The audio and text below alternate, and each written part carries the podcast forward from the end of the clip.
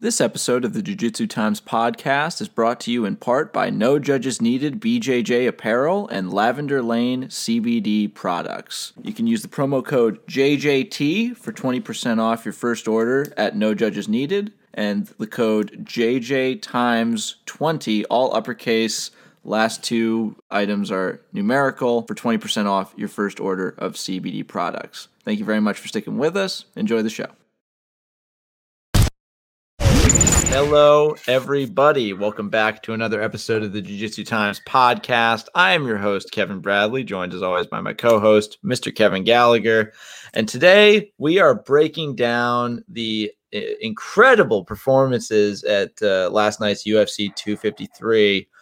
Um, Israel Adesanya retaining his title, uh, Jan Bla- Blachowicz uh, becoming the new light heavyweight champ in the in the wake of Jon Jones moving up to heavyweight, defeating Dominic Reyes, and uh, the new uh, new superstar made overnight, Brandon Royval, a man who's been putting in the work, but just that performance really, really just launched him into a different stratosphere for a lot of people. It was an incredible on the feet show, and that fi- finished with an, a, a phenomenal guillotine choke secured like uh, not even a minute into the second round.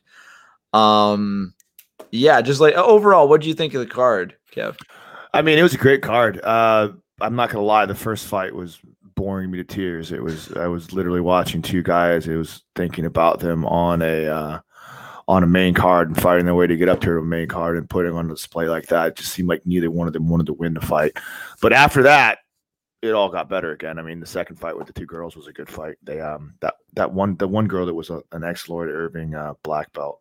Yeah, she um you know she, this was her second event. She was on the last show that Billy was on, so this was her second event in two, event in two months, which you see Dana White doing a lot. I wonder if that's a we can get back to that in a minute. I wonder if that has to do with uh, the fact that there's just not as many bodies out there for COVID.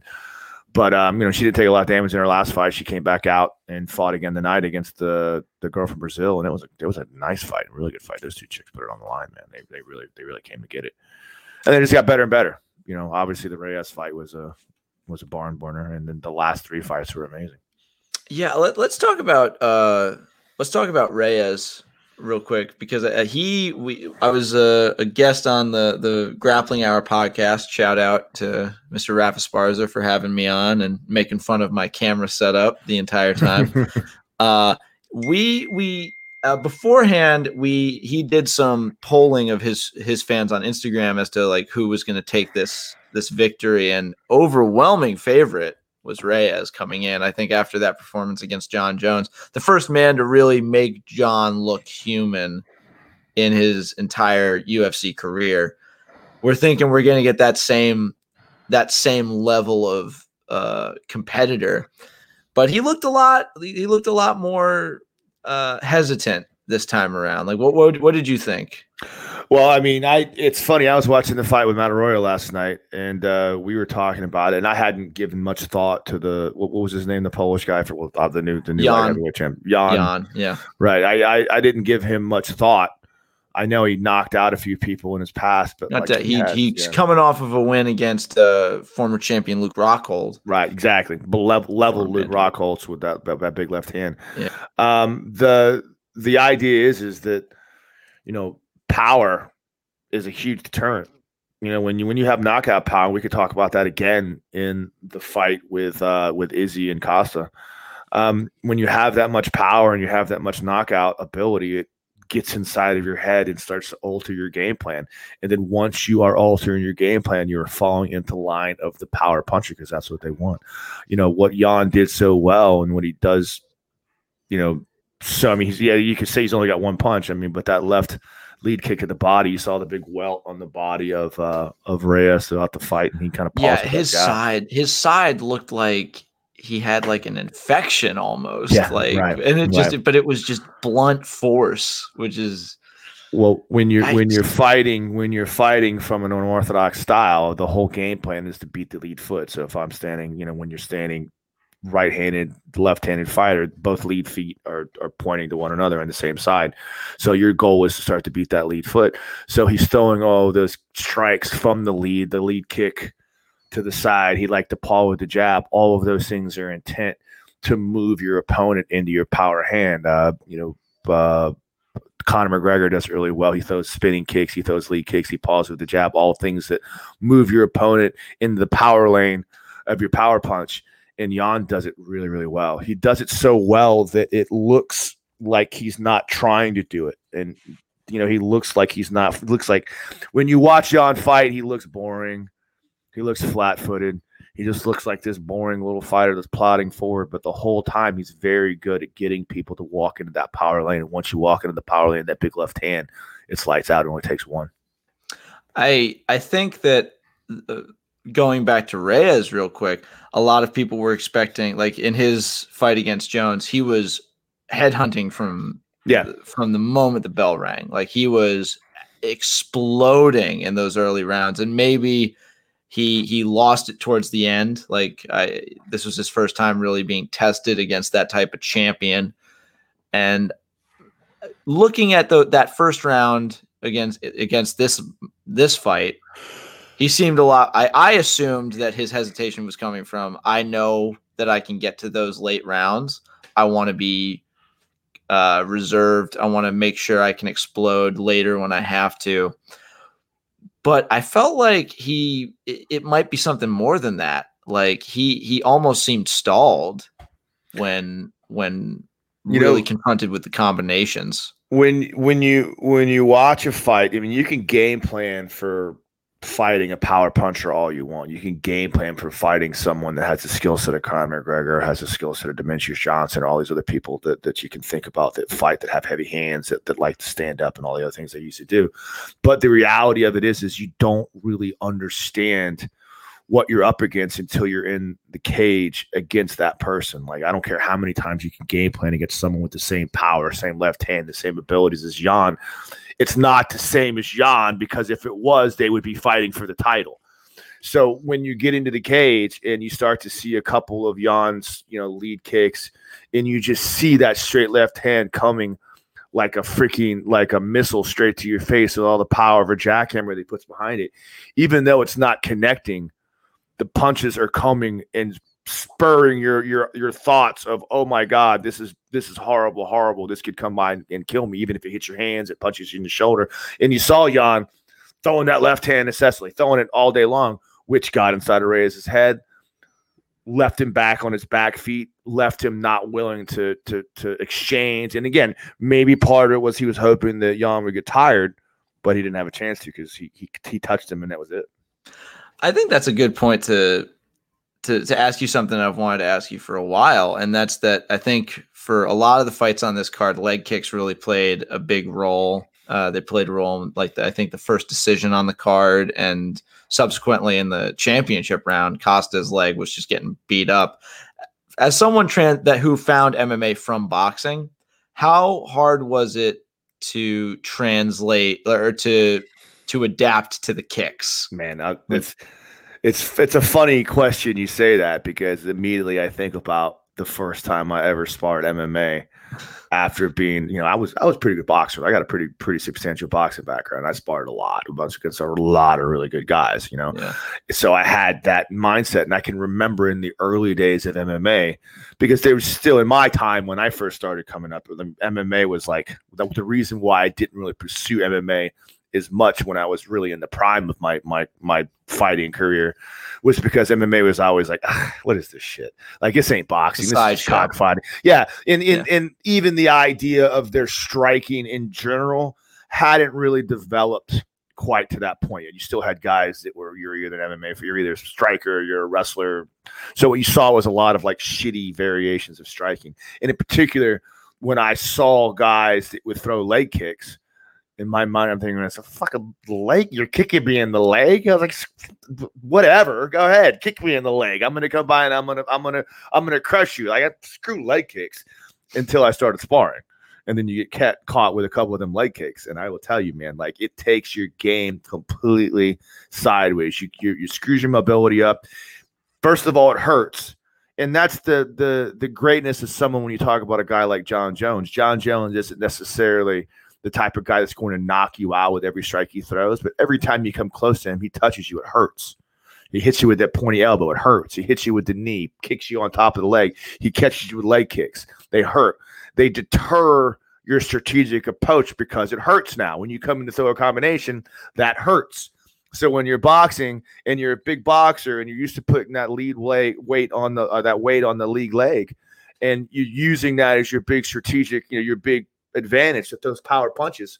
When you're moving forward and you get caught with them leg kicks, it hurts eventually it's going to screw up your mobility because you're not going to be able to move off it as much but it hurts and then you don't want to do it anymore because you remember in the back of your mind the last time I came in I got clipped with that leg kick and then you forget about the leg kick that guys come high like Izzy did with the question mark kicks.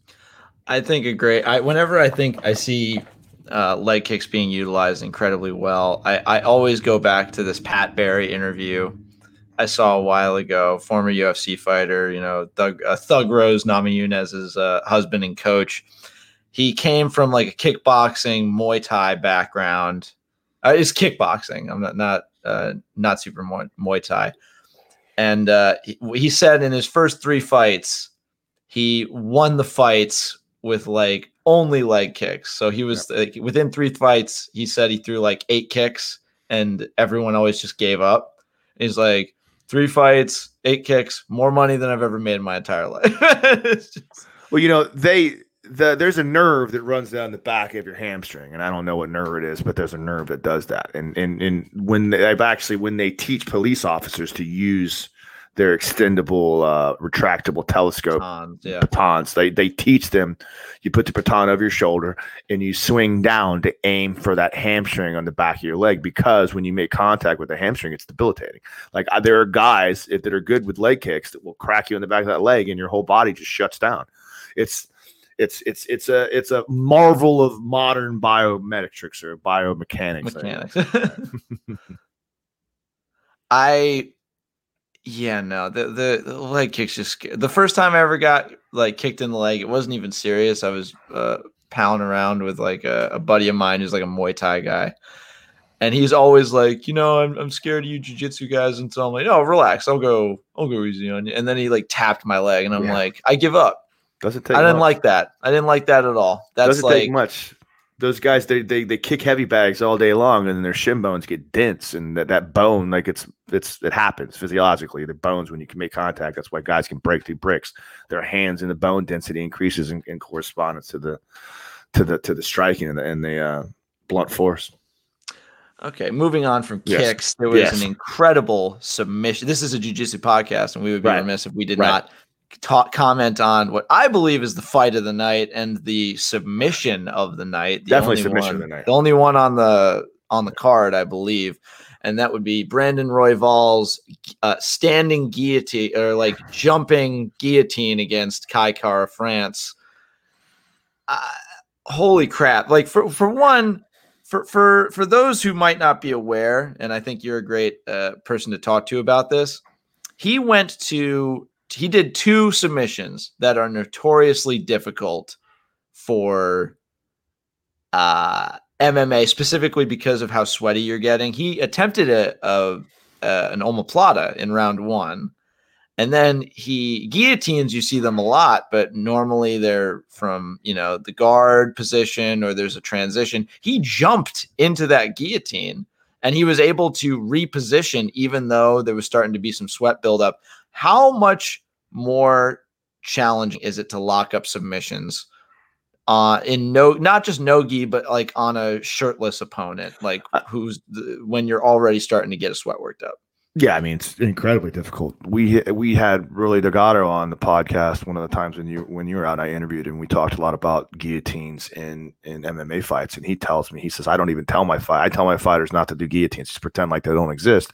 And the reason being is because he's seen more fights lost and more rounds of MMA lost by guys going back to try to attempt to finish a guillotine than having people sweat out and not being able to get their hips underneath them close enough to be able to get the right torque on the on on the submission pop out and then you lose the round because someone's now on top of you in a position where you could have continued dominating from from your feet to win to win the round.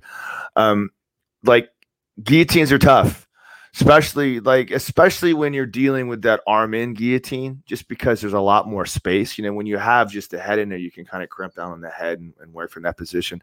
But it's also harder to get to that with with big glove with the big gloves on. You can't really mm-hmm. get your grips in right with those big gloves on. They get a good torque for for a non-arm in guillotine. But you know, if it works, it works. He went for it. Um, fam- he went for it earlier in the, in the end of the second round, I think it was. Uh, yeah, and he he had a weird kind of arm across guillotine that he almost finished, but you could tell just by watching it that he was that he is you know adamantly uh, uh, confident in his in his jujitsu and, and and and doesn't care about you know hell or high water. He's going to finish. He's going to finish. And guys that are good with guillotines, guys that are good with arming guillotines, like they are. That's their thing. Like there's dudes out there that like that's kind of their thing. And it looks to me that like him finishing that guillotine is kind of thing. Dustin Poirier almost finished Khabib with a very similar guillotine when he was in a match with him. So the the most incredible thing to about the submission for me was that uh, France was in the process of slipping out. You know, yeah. because the his feet at this point on the body are it's pretty low. It, you want to be a lot higher to finish that choke. You want to be uh, like really pinching your knees together. And he was able to disengage his legs and then reposition them higher up to yeah. really get the the finish on the choke.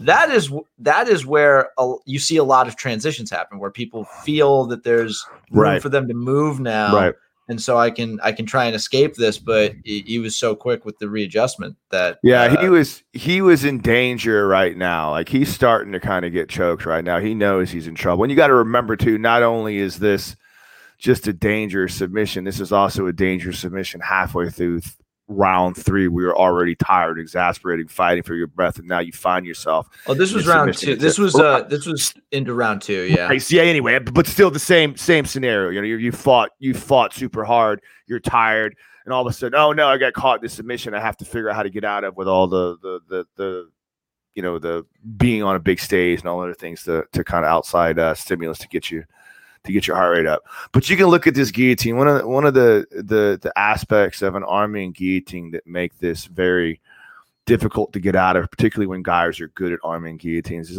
is the fact there's a couple things you look at. First of all, look at his shoulder up over the top of the back of his opponent's neck. So the biggest mistake that people make when they're going for guillotines is they try to sit back to pull through that guillotine. It's kind of the old school way. You grab yeah. the head and you sit back into it. In reality, you want to crimp down to put the pressure on the other side of the artery. So there's there's two ways to crimp an artery when you talk about cutting the blood flow off. You can grab the hose, you can squeeze the hose, right? Which is mm-hmm. going to be direct pressure, or you can crimp the hose like you're crimping a garden hose, like crimping the artery, like you're crimping a garden hose to cut the blood flow off. So in order to get that, you know, you can see the direct pressure with his bicep on the right side. He has to start to crimp the neck on the opposite side to get the blood flow off on the opposite side because it's an arm in. So as he's putting his elbow into his hip pocket, that crimp is already starting to happen. And then when he went down to the ground again, he allowed put his legs up higher. When he put his legs up higher to get more torque on top, it, it allowed him to get more torque on that neck. I I think also it, it should be noted that he was able to maintain complete control. Oh yeah, even as he was falling, you know, hitting yeah. uh, hitting the canvas is, is especially when holding on to a slippery opponent. A lot of things can just get lost in translation there, but he was completely on the neck. He knew he had it. He had faith that he had it. And the number of guillotines I've seen completed versus number yeah. of heads that have popped out, just based on how like on how hard it is to really get that grip. I think about how much I rely on. I, I do mainly gi, and I think about all the friction that that allows me. You know, so right. when I'm doing guillotines, I'm having a like like really coarse fabric at every point that you can stick to people. You can even grab the belt. You can grab the back. You can grab other things. You're, you're able to really just maintain control. And I have full range of motion with my hands. I can slip in easier like this is a choke that is especially with how much more aware of jujitsu and gra- the ground game the, the the fighters of MMA have had to become since like the beginning when you could get away with just not really engaging there. It's a tough choke. Yeah. Uh, I would be willing to guarantee if you talk to his training partners, you talk to people that are aware of his game, that they would tell you straight out, yeah, that's his, that's kind of his funk. Because there are dudes out there that are guillotine guys. Matt Arroyo, my head instructor, is a guillotine guy. He's got one of the best guillotines in the world. And when you live and die by that guillotine, you learn how to execute it at the utmost you know technical ability partially because you realize that when you go for a guillotine you are giving up strategical the strategical advantage of having the top position the same way when you sit back for a triangle. So you know when you sit back it's do or die. I have to finish this technique. So they got it dialed into the point where they realize it's worth that worth that uh, gamble. Yeah, they're like unlike a lot of other chokes where if you you fail to get it, like an omoplata, if you fail to get that, it's normally because they rolled and you're now you're up like you right. can go to side control. There's a lot of transitions. If you, you don't get top. it, right? Yeah. If you don't get the triangle from bottom, you can maybe transition to an armbar or something right. else. Guillotine, if you just don't get it, then You're, that means they're just now in your guard and you got to go on. You're you right. got to go do something completely different. You know, or now they're, going to try. Enough, or if they're good enough, they they pass through your guard while you have the guillotine, which is what you see even more, I think, than than oh, guys. Oh yeah, like kill yeah. the leg, hop over yeah. to the. Right. They're uh, quick enough to recognize you're sitting yeah. back and beat that opposite side leg and start to turn the corner and then go to the side. Yeah, he actually. What's funny is that by the end of this choke, he had locked in a body triangle to to secure it, which that's just I, his. He, you know, we talked about this when we were watching the fight. I think he's five nine and 125 pounds. That's just a you know a ridiculously athletic specimen for that for that weight class. So he's used to gonna he's used to being that longer, lengthier, kind of more agile type fighter. So the ability to be able to wrap a body triangle up against a guy that's another dude that's also 125 pounds. That's that's all things in his wheelhouse of uh, of of specialties he can work on. What uh what other fights do you think there are for Brandon after this at 125? Because you, you know, is, man, this this got everyone's attention. So you know, got one, a lot of asking. 125. Uh, you know, I I I don't know. I I watched the fight. I still think that his stand up needs a little work. He didn't look very sharp with his punches. His punches didn't look very crisp. I know he was winning some of the exchanges, but I don't know that this that his opponent was really is is is is on the same par with him. I think he was just kind of maybe a little bit outclassed in general. Um, that being said, I mean, 125 isn't really that deep of a of a talent pool. That's the reason why 125 fighters. We, we always tell people to get to the you want to get to the UFC, be a heavyweight, be a girl, be 125 pounds because that's the easiest route to get there. Um, it's just facts. You know, I'm not trying not trying to to belittle them or say anything less about them. Just that there's not as many 125 pound men running around to be able to go compete at that weight class. You know, you've got Benavidez, uh, you've got the current champ. Uh, I forget his name, the, the guy who just beat Benavidez, but um, at 125, there's not a whole ton of of there's not a whole ton of options out there for him to go up, but I'm sure they'll find him some top tier fighters. I'm sure they'll find him some ranked guys to go out there and go after him. Maybe we'll get Cejudo back. Oh man, you know that would I I don't know. Uh, he's got a good guillotine. I don't know if it's good enough. No. but he's earned the right to get paid. Is the point? You know, he went out there and put on a performance at the highest levels on a main event card. Not even the, the opening fight of a mini like the second fight of a pay per view main event card. So like he is definitely, definitely earned the right to go out there and, and get paid big money for his next event with a big top tier uh, top tier opponent. Well, I think that would be a good point to to go back and and start talking a little bit more about uh, Jan and Dominic, right. their uh, their co-main event. Incredible performance from Jan. I I think he he barely looked damaged by the end of the fight. I think his nose was a little a little wonkety wonk, but it it already was kind of. And, and there was a, there was a, a moment on the show last night where I think it was Adam, the other guy that was um, uh, another podcast host, by the way. Go go check him out. I'll link him down below. But he mentioned like no one's gonna say that was a late stoppage, right? No, and, no way. Right? Like right. like because a lot of people. I, when we watched it, one of the guys I was sitting with said before we watched it, had the benefit of the replay that it was a bit of an early stoppage. And in my mind, I was thinking it could have been. But when you watch that stoppage is a classic example of an accumulation of damage leading up to the immediate, we have to stop this thing right now. I mean, his, his nose was plastered on the side of his face, and he took a super, super he took a he took an accumulation of pretty severe, heavy blows leading to the knockdown. Then took the couple solid with Jan standing right over the top of him. These are big, powerful guys. I mean these these guys are weighing 225, 230 on fight night. So. Jan looks like a heavyweight. Yeah, he, he, does. he just he looks like He could- like he the, the hit- way he moves, it looks like he like he's just like a tank. Jan Blaskowitz sounds like the joke name you give to the biggest tank that you Right, have in the right. military. Just like, some some super tough Eastern European guy. yeah, You know, you know what I mean? He grew up like- eating mom's goulash and Jan and, Blaskowitz is the name of the tank that rolled over the Berlin Wall. Like Right. that's Exactly. I I'm convinced that that's no, but he he looked so smooth. I but the the big question that we were talking about is what what's next for light heavyweights? You know, Yes. like what what is what does he do now? You know, yeah, I like- mean, they have to. That's not. That's so. That's not on Jan's plate. That's on. oh yeah, I'm not plate. like Right. He's he was he looked incredible and There's like, there's him. talent. There's talent out there. I see a world where maybe Costa moves up to light heavyweight. I could see that happening in the future. He's. I'm sure that cut down for him to get to. uh to what what is he wel- welterweight or uh, what is it? Yeah, welterweight is a, is a tough is a tough cut for him. I feel like that's something that we could talk about in the future to see him maybe move up to light heavyweight. But um, you know, as far as uh, as far you know, maybe Izzy popping his head up to light heavyweight eventually. He's gonna. He's. I don't see anyone. it was uh it was middleweight. yeah, middleweight. Exactly. I'm Yeah, sorry. I'm, I'm sorry. today. I can't see anyone in the middleweight division that, that could give Izzy a, a challenge. There's nobody out there. Maybe Well- that, that Russian dude that just knocked out his buddy. that was a thing that I thought was uh, also no, I don't.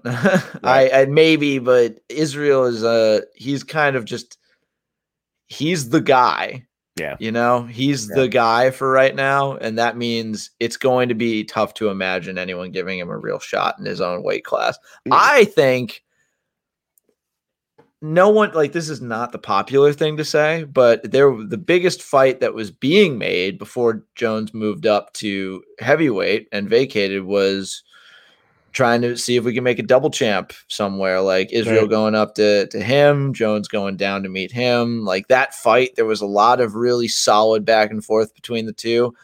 I if Israel just decapitates Jones, that means he he, he immediately becomes my favorite fighter in the history of forever. And I I think that that's like, you know, undefeated MMA fighter who's currently just lighting the world on fire next to the the goat. You know, like the the Anderson Silva GSP match we never got. right.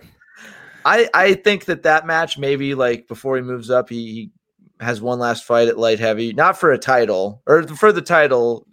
No, no, no, not for the title. It's just him and Israel Israel doing it for because you know let's just have a fight. Let's make a new BMF belt and give it to them. You know, yeah, you know, there's there's still there's still some there's still some uh some solid names out there. You got Johnny Walker out there still. I mean, he he, he they, there's guys out there that are still viable, viable. You know, Thiago Santos, Glover still around. I mean, there's guys out there that are that are still legitimate athletes to come after that light heavyweight spot. Well, I was Johnny. I was also thinking because you know because Jon isn't in that position anymore. Maybe we make the we make Jan and Israel uh happen. But- Yeah, I don't. I, that that's a possibility, but that's that, Jan's gonna have to fight a few more fights, I think, before they get that fight to Izzy. I don't know. I don't. I don't know. In in today's climate, believe me, I'm sure that Dana White is looking to crown another superstar to, to hitch his wagon to, and Izzy after that dominant after his dominant performance against Costa is definitely, you know, ripe for that, you know, double. uh double double title belt, double uh double weight class belt, double Champ, uh, champ. double champ champ exactly. I I think we've kind of moved out of that super fight era. Like I think w- having Conor and Amanda and DC, it, it sort of was like, okay, we're done for right now. Like we don't need for there to be a billion champ champs. Yeah, I don't I don't you know, I don't it's cool. I it's not that big of a deal. I, I like that, but I would still I still want to see guys I, I don't know. I guess Mayweather did it too. They just move up the ranks. They fight heavier fights. Why do you go back down to the lower weight class now? You're already up there. You just put that belt. You hold on to it. But the problem is, is just because you move Izzy up to to to light heavyweight. Now you've got a gap at welterweight. Now who's going to be the welterweight champ? You know, you follow him talking about that whole train of thought. Everyone moves up one. There's just gonna. There's always gonna be a gap that needs to be filled. I get that because Right, none of no one defend like very few do, like actually defend both. Right. And I that's think the only one actively doing that is like Amanda. So now you're in a situation similar to you had when when um you know right now with Khabib, you know, because Khabib can't fight, or say Conor when Conor was a double was a double champ, right? So now you He's have just holding up the division. Right, yeah. just holding up the division. So you, yeah, you have an interim champion, or even if that interim champion becomes champion, Conor can still tweet, "You're not really the champ because you didn't beat me," type shit. You know, you know what I'm saying? So it leaves holes and it leaves you. It takes away from from someone else's ability to really say, "Yeah, I'm a viable champ." So you're losing the opportunity for another person to be a superstar. Like the UFC ca- cares too much about building these superstars. I I would rather them see them just be cool with the fact that this is the champ. He's the guy. We're going to allow him to have his due. All right, I think that's a good point to to transition to the main event. Yes, because a great fight. it was. Israel Adesanya, Paulo Costa. What a performance from Israel. I, I, I, Paulo looked good, but Israel just looked like outclassed, out- outclassed him in every single regard, you know, and we're, witnessing one of the greats. We're, we're witnessing the, the the legacy being built for one of those guys that's going to be up there with Anderson. Is going to be up there with GSP, with Jones, with fucking Matt Hughes, like Fedor, Eh, just like those those true true greats. I, I Yeah. that is what I believe. He still, I he still has to beat someone on Who's left? tier. Yeah, that's the problem. Yeah, but the the problem again with with Izzy is this: is that you know he doesn't really have his Frazier. You know, what I'm talking. He doesn't have his Joe Frazier. Like you know, you know when I say that, it's like I'm Muhammad Ali. There's not really that. I, I, guess you could argue that Costa could have been, but there's not really that overwhelming presence in the division that says this is the guy that really pushes and challenges. There's nobody out there that challenges Izzy. Well, I mean, I think in terms of pedigree, his win over uh Yoel, as Yeah. you know, as boring as the fight was for a lot of people, that has to mean something. Right. Like he like the Yoel has just been a terror for so long. Yeah, He beat Anderson Silva, you know, granted Anderson at the tail end of his but you could also argue that both of those guys are at the end of their career. You know, it's it's difficult to it's difficult not to at least bring that into the picture. He has to have. Well, I mean, I, I guess you know he had he he had that amazing fight with um with Gastelum, which I just fi- finally watched a couple weeks ago. And Oh, yeah? my God, it was literally probably the greatest combat athletic, one of the greatest combat athletic fights I've ever seen, boxing included. It was amazing, and what a great fight that was. And he torched him, like torched Kelvin Gastelum, who's one of the Oh. toughest guys on the on the face of the planet. What about Whittaker as well? That, yeah, that I, was no, just- I guess I uh, maybe maybe I stand corrected. Um, he, it- it's just I don't I don't know. Maybe we- if there's there's something about Izzy that doesn't catch the emotional eye of a Jon Jones or uh, that like the same way Jon Jones or or uh, or Khabib or Conor has, or even Henry Cejudo for that matter. I don't I don't understand why. I don't realize. I don't get it. But there's something about. It. There's still people out there that really say that Izzy is not that good. That Costa took the night off. Costa had a bad night. Costa wasn't really trying hard. Like I saw something on Facebook today that said the fix is in. Dana White got inside of Costa's head to make him uh, not fight as hard. Yeah, so they could push. Uh, they could push Izzy. It's it's crazy to me. Izzy's just that good, man. You know, I I, thi- we- he, I think what it is for a lot of people is that, and I say this as a fan in every regard of Israel Adesanya. He is not. He is the first. Gen, he is one of the first generations, I believe, of a new type of fighter. In that their personality, the way they market themselves, it's very different than what we've seen from a lot of people before. yeah. You know, he's very much into like changing his look. He's very much into dressing the way he likes, which is a little bit out there sometimes. He likes talking about like cartoons and anime Yeah. and these like these things that don't really fit in the mold of an MMA fighter. You know, Yeah. I think that that that contributes, that rubs a lot of people the wrong way. And I think it's we're all trying to understand him. We're Yeah. trying to get a, a read on who he is you know, and even the way he conducts himself in trash talk is is Right. sort of like more reserved and sort of like I'll tell you an interesting fight that I would want to see just because of the uh, the implications involved around it would be maybe uh, Colby Covington and Izzy. Izzy, Izzy. Um, I don't think they'll make that happen because I think Covington has to beat Usman first. I think Usman Covington would get starched by Izzy, and I He- say he- that he would be, I respect his talent as a But his wrestling, his wrestling could be an issue for for Izzy. You know, I remember yeah, Calvin Guy. He's he's a little bit bigger. I don't I don't know that he'd be able to. That he'd be that would be an advantage for him and all. But um, you know, Kelvin Gastelum's God, Kelvin Gastelum's a fucking badass wrestler. He couldn't take Izzy down. He couldn't hold him down. It's like, Yeah. you know.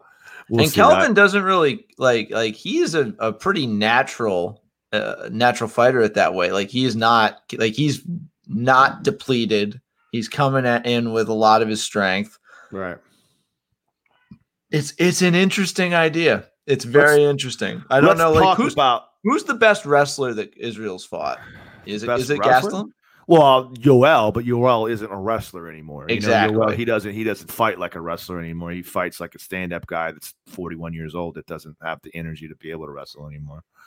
Um gas Gastelum probably just because if he wants to wrestle, he can take anybody down. But even Gastelum right now, he's not wrestling first. You know, Covington is striking, but he's also okay with bringing that thing in the ground and, and, and driving through to finish takedowns off of his strikes. It's part of his game plan.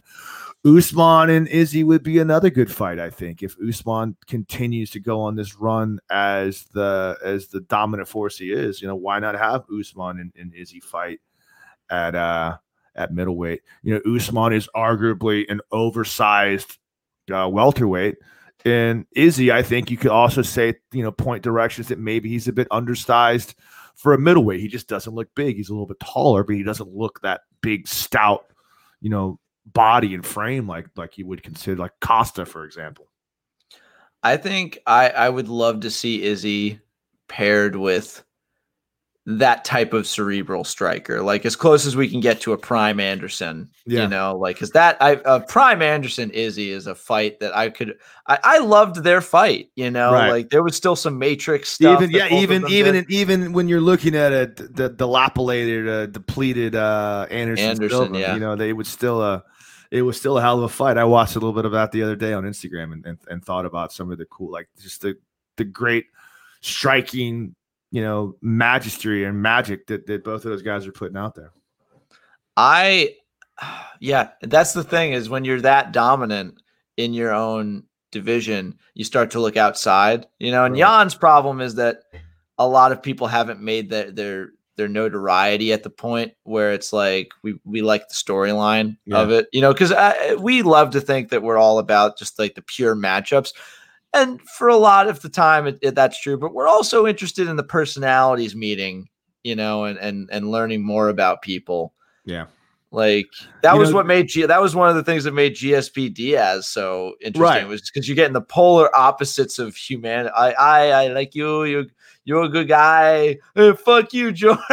Which is also why Colby Covington Izzy is, you know, and, and I don't I don't like the fact that that that that is a marketable fight. But hey, man, you know, Dana White is is PT Barnum. He could market the hell out of that. I mean, they would they might be rioting in the street afterwards, but it'd be a hell of a it'd be a hell of a lead up to a fight.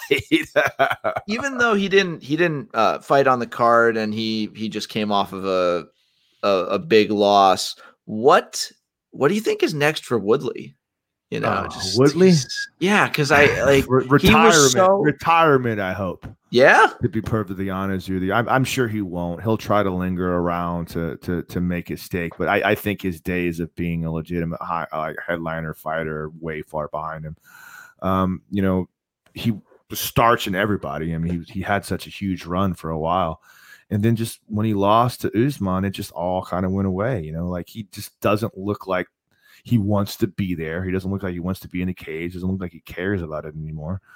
And the sad reality of it is, is he might not even realize that that is the case. He doesn't he, in his brain, you know, the warrior versus the heart. You know, the warrior heart inside of him makes him think he can still go out there and do it. But in reality, his brain is like, "Are you out of your fucking mind? What are you doing this shit for? This is ridiculous." And he doesn't want to look weak. He doesn't want to look like he's ready to give up. The sad part is, is you know, it would make me sad to see Tyron Woodley, you know, on a second tier, you know, co-main event on a fight night. You know, the same way you see like like BJ, Penn. Penn. Yeah, yeah. Just, it's it's not worth it. I mean, I guess he's still making money. You know, it's hard to say that. Well, he's still going to make a hundred grand. You know, hundred grand's a hundred grand, but I don't think he's a viable fighter anymore. I think he could turn that page if he puts his mind to it. I don't think he's past his prime. I think he can he can go out there and make it done. But once a fighter kind of shuts it off, like they're just not in it anymore. Now when you when you're in it for a payday and that's all you care about, you're not really in it to win it anymore. You're in it just to go get paid and do your thing and go home. Do you think it's the same? Are you as concerned? I don't know if you saw any of the prelims, but uh, the, the main event of the prelims had uh, Diego Sanchez. Uh, yeah. Well, uh, and he was he was looking he was looking like something. I will say this though, I don't. I watched that fight, and I don't think that Diego Sanchez was what like completely outclassed in the way that yeah, BJ Penn was. And the, the guy you fought was good. The guy you fought was really, really top tier. You see, I think that that speaks anyway. more to this guy having a bad night than Diego still having. I if that's that a, that's probably mean. That like, could have been. But I mean, I watched Diego Sanchez and his approach, his strategy, his ability to land punches. Like you could say the kid was having a bad night, but Diego was also making him have a bad night, just being quicker to the punch and using his little quirky little moves and the way he always has. He's a very unconventional fighter. You know, his boxing and his striking is just he throws punches from awkward angles that guys just don't really recognize and see coming. And it still appeared to me he was making it work. Not to mention his submission game is on point. A lot of people forget he was attacking some yeah. submissions. Yeah, he is. He is really, really a world class grappler. He went against uh, Marcelo Garcia in the ADCCs and gave Marcelo fits. So like his grappling is on point and on top of the world. So you keep all in line, dude. I still don't think that fight was. Well, now I don't think that fight was was completely one sided and un, uh, you know, uncompetitive. That's my thought process from a strictly okay professional idea. Now the emotional part of me would like to say, Diego, please, like I'm begging you, from everything I hold holy, you do not need to take any more damage, brother. Like you're good. We love you. We don't want to see the bad darkness that could be the result of too many more blows to the head that that that could end up with you turning into Mayhem Miller or some of the other you know cautionary tales we've seen popping up that it's it it's sad that it has to go to that dark place when this yeah. conversation comes up, but that's where it has to go. It does. It know? does. That's and, the reality of what we do, Kev. And it it's it's I toy trust me, I struggle with it all the time when I see young fighters come in the gym. Like I am training you possibly to commit to something that could be your eventual undoing, but you're gonna do it anyway. I can look at you in the eye and tell you some things to maybe help you protect yourself better. But at the end of the day, you're going to go out there and jump into it. So I feel obligated to at least give you the best course of action to be able to be successful that and teach you how to do it right. But man, fighters get hurt. That's all there is to it. That's the yeah, uh, and I think that's a good. uh Wow, I, this is becoming a a tagline of mine. That's a good place to do this, but as someone that's had a lot of guys come through your gym, like you and Matt, uh, you've seen a lot of guys come in say, "I'm going to make this happen. I'm going to make it work," and maybe it doesn't work out. Maybe they have a few fights. When do you call it quits? Is it when you you start to notice that you're you're losing your your your facilities and you don't have a lot in the bank account by now? Is it is it when you just clearly don't have the talent for it, or yeah, it's a difficult conversation to have. I've had it with a few fighters in my in my in my time. It's the time when you sit someone down and you say, "Look, here's the reality of what we're talking about here. You've just lost three of your last four fights. You know, you're seven and four or some shit like that. You know what I'm talking about? Like the reality of you making it to the UFC is going to be another three or four year journey. It's three or four years of hard struggle and to try to put five wins in a row, six wins in a row, because that's what it takes to get to the UFC anymore. You don't just get to be a seven and four ho hummer and make it to the UFC anymore. You got to be special. That's the talent pool. So when you look at these guys and you say to them, look, here's the deal. Like are you really? I don't believe that the next five years of your life will benefit you to continue to go on and make it to the UFC. Now, you could make it. There's a definite 100% possibility that you could turn it around and get it done. I know you have the talent, I know you have the heart, I know you have the desire, but the reality of it is, is you might not just be able to make it, and that's fine because the the, the ability to make it to the UFC is so fucking infinitesimal anymore, and it's not bad to say I gave it my all and just decided that I couldn't do anymore. Like go to college, do something else. You don't want to be 40 years old and, and have nothing else to fall back on, man. It's it, it for, even the, as someone that loves this sport so much that I can't, I, as a human being, I can't ignore the toll it can take, you know. And it, I think having those conversations and being open about them, you know, a lot of people got mad at like Joe Rogan for having a very public thing with Brendan Schaub saying like you got to quit. And you could argue that he was a dick for doing it uh, to a millions millions yeah, on, of fans yeah, on live on air. Yeah, right. like dick move, but that that does not mean that that conversation was not necessary. No, didn't come from a place of concern because I'll tell you, man, fighters like there's like I said, there's the fighter's brain mindset and there's the fighter heart. And you just can't tell someone that dedicated so much time of their life to get a goal that is nearly unattainable that, hey, unfortunately, you tried. Now it's time to put that away and move on with your life. Like, what do you have? You've dedicated everything in your life to get to that point, and unfortunately, it just wasn't enough. You weren't special enough of an athlete. It doesn't mean you're soft. It doesn't mean you didn't try. It doesn't mean that like you weren't there. And sometimes you just didn't get lucky. Sometimes you didn't. You had an opponent pull out at the last minute when you could have fought, and you took three months off, three years off because of that, or a year off because of that, because you couldn't get another opponent. Sometimes the cards just weren't in your favor. But reality is reality, man. You don't need to be fighting in a club for 500 bucks a fight when you're 35 years old and expected to make it to the UFC. It's just not worth it for you anymore. It's not worth the toll you're putting on your body. Yeah, let's talk think, about let's talk yeah. a little bit about Reyes before we get guy. We we haven't talked. We still haven't talked about the Reyes fight or not Yeah. the Reyes fight. Um, Izzy, Reyes uh, in particular. Izzy Costa, well, Izzy Costa fight. I want to talk about the Izzy. Oh Costa yeah, okay. So Izzy, I, I mean, uh, compare his performance now to his last performance against Romero. Just it, it, it's almost like he got so sick of people giving him crap about it that he's Yeah. like, all right, fine. I'm going to show you guys that I can be an absolute Terminator.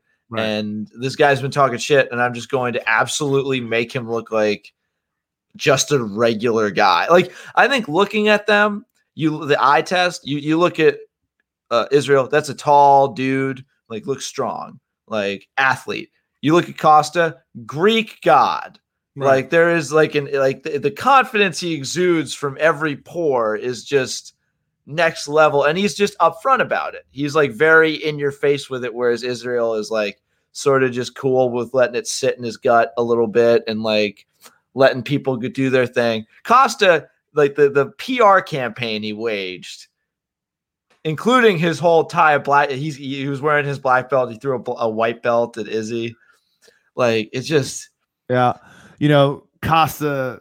Costa fought the fight he fought, and he he he didn't really fight the fight he should have fought.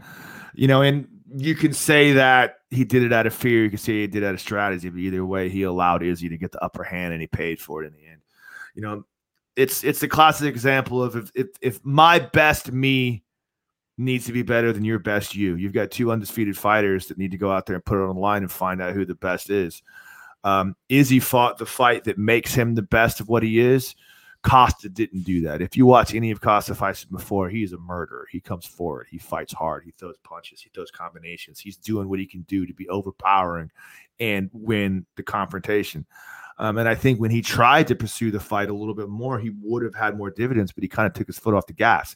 Now, the reason why he didn't fight that fight is because in the back of his mind, he's thinking about Robert Whittaker getting knocked out as he's coming forward, because that's what Izzy does. Izzy gets you to overcommit, then he counters and falls back and throws you with the hits you with those powerful counter punches, just the same way he's knocked out Costa with the same exact punch he knocked out um, uh, Whittaker with. You know, so it took it was a little bit different strategic approach for both fighters. It caused Izzy to really show his greatness because he had to deal with a fighter that wasn't going to overcommit to him. So he actually had to go out and be the aggressor. He started it just by touching him with them leg kicks. Just being able to touch him with them leg kicks was enough to be like, okay, cool. I'm touching him. I'm doing a little bit of damage. I'm starting to break him down a little bit. I so know his his lead leg. His lead leg, uh, I think it was uh, Adam yesterday. He was like, it looked like he had gotten those suction cup Yeah. things on it. But Yeah, I'm like, yeah. no, that's just shots placed very specifically Right. by a guy who could kick a tree down if you give Right. him an hour. Yeah, I, I, you know, watching Izzy fight this fight, I think it was a really good indication of really how good he was because it took him a second to figure out how to break down Costa mentally to get inside and start really being able to touch him with the power shots. It took him about a round and a half to get there, and then right, right in the middle of the second round, you could really see Costa starting to break, and the the punches starting to land. And then Costa eventually saying, Well, I just can't sit here and get my ass kicked because I'm getting rocked. I got to come forward. And when he came forward, Izzy does what Izzy does. And he knocked him out with that lean back kind of creepy Yeah. matrix hook he throws. You know, it's I, I was actually expecting. You know, I know this is not the first black belt that Izzy has fought. You know, Robert. You know, very accomplished uh, jujitsu black belt. Costa's a black belt. He he was that was part of his like trash talk before the fight. I was expecting a little bit more jujitsu, maybe maybe more takedown defense like attempts. Even though Izzy's very good with takedown defense but trying to bring the, the fight to the ground a little bit, maybe go up against the cage for a trip, you know, instead of making it. You don't want to. No one, no one wants to to try and outstrike Israel Adesanya. I No. think you you just aren't gonna. He, I don't know how many more fights he needs to end like this in order to prove that. I I really think, and I don't know where this comes from. Um, you know, in particular in this fight, and we have, we've talked about this already before in the Cormier fight. You know, the act of winning a takedown is extremely uh, It's taxing. taxing on the body. And now you have a five round fight. If you blow yourself out trying to finish a takedown in the first round, now you got to go through four fights. You might have won that round, but you got to get four more rounds now against the killer. That's part of the problem. Um, but I I don't know what it is, and I don't really understand why. But I really feel like that fighters nowadays, even wrestlers, want to be strikers because either it's more exciting or maybe it's just easier to win a fight by knocking somebody out. You know, I don't understand why it is that way. I don't understand what has happened. If you look at guys very rarely, with the exception of like Khabib and maybe Bryce Mitchell, a couple other guys out there that are truly, truly ground and pound dudes. You don't see the element of takedowns being incorporated as much anymore. Guys are super content with standing and striking and picking people apart. It seems to me that like MMA is almost becoming Kickboxing. striking is almost becoming kickboxing, and every once in a while, hey, we can clinch somebody, take him to the ground. I just don't see guys really utilizing that aspect of MMA as much anymore, and it, and it kind of perplexes me because Well, I just like you said, you've got a one- guy, One eagle shaped exception. right? Of course, obviously. Ob- no, exactly. And if you think about pound for pound, who is one of the greatest fighters in the UFC, everybody talks about Jon Jones right now, but I.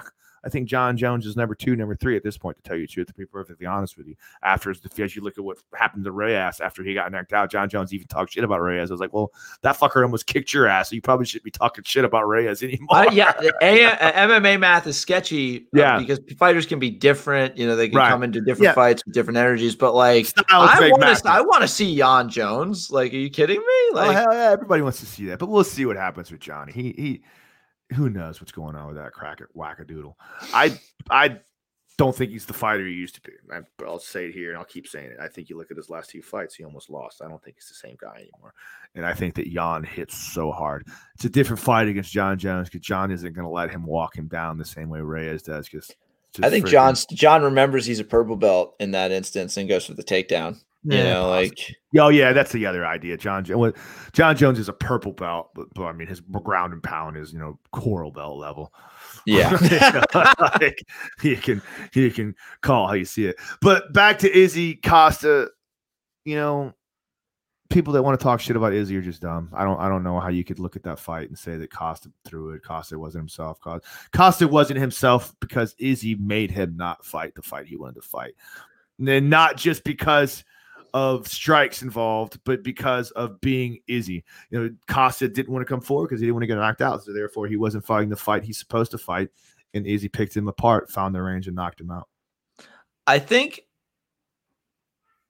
I'm I'm interested to see where Costa rebuilds after this, like how he rebuilds. You know, like because I I think that that's that guy's a champion level competitor. You know, look at his Romero fight. That's like a Hall of Fame fight yep. for me. Like I thought, like it is the closest I've seen to Rock'em Sock'em Robots since I started really like looking at MMA. It was just like those two were just so busted up, and you didn't know who won. I think that that's like one of those the closest fights I've ever seen. Yeah, I I would I would consider maybe sending Costa up to to light heavyweight. I'm trying to look and see how tall he is. He's not taller than Izzy. Yeah, yeah he's not that tall, which would be his only deterrent. Um, also but, Cormier. Cormier famously yeah, short but, for. yeah, but I don't think Costa's Cormier. I don't think Paulo oh. Costa is Daniel Cormier. Yeah, I, will be. I'll, I'll be. I'll say it here first. um, yeah, he's six foot tall. You know, freaking uh, Jan is like six five, I think it is. You know what I mean? Like yeah, Jon tall. Jones, Reyes light heavyweight, too, yeah. Light heavyweights are big, big guys, so that's kind of a problem for for Costa. But you know, man, he's still going to be able to fight. Well, Jan, Jan's actually only six two, so that's yeah. not. Oh, I thought he was a little bit taller than that, but that's fine. Yeah, I think Reyes is a little taller. Reyes was a monster. Reyes is the one that's he's six four. He's six four. Yeah, but you know, who knows what happens with Izzy? Izzy could go up to light heavyweight. Izzy could go down to fight uh to fight um at, at uh welterweight against Izzy uh, could be Izzy could be Izzy can do whatever he wants to do, and Costa is still gonna get paid because Costa is an exciting fighter, with the exception of his fight last night that you know Izzy made him look bad, but Izzy makes everybody look bad.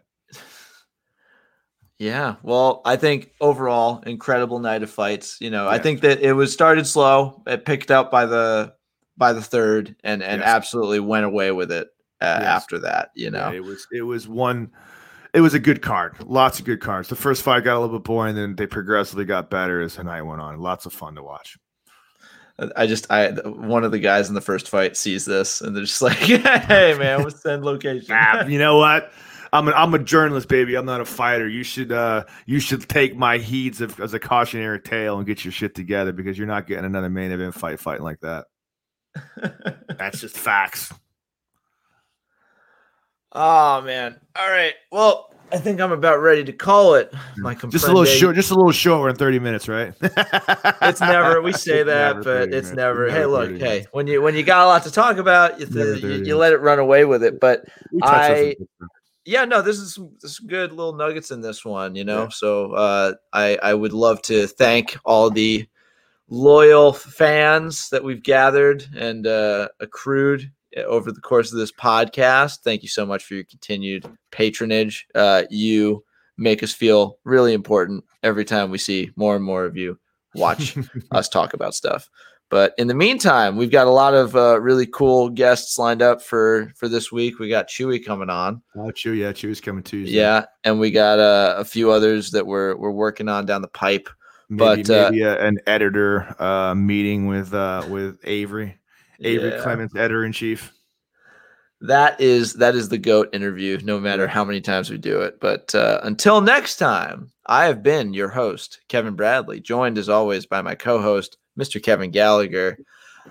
Stay safe, stay healthy. Remember to love your loved one, love your loved ones, and uh, you know, be safe out there. It's scary. Good night.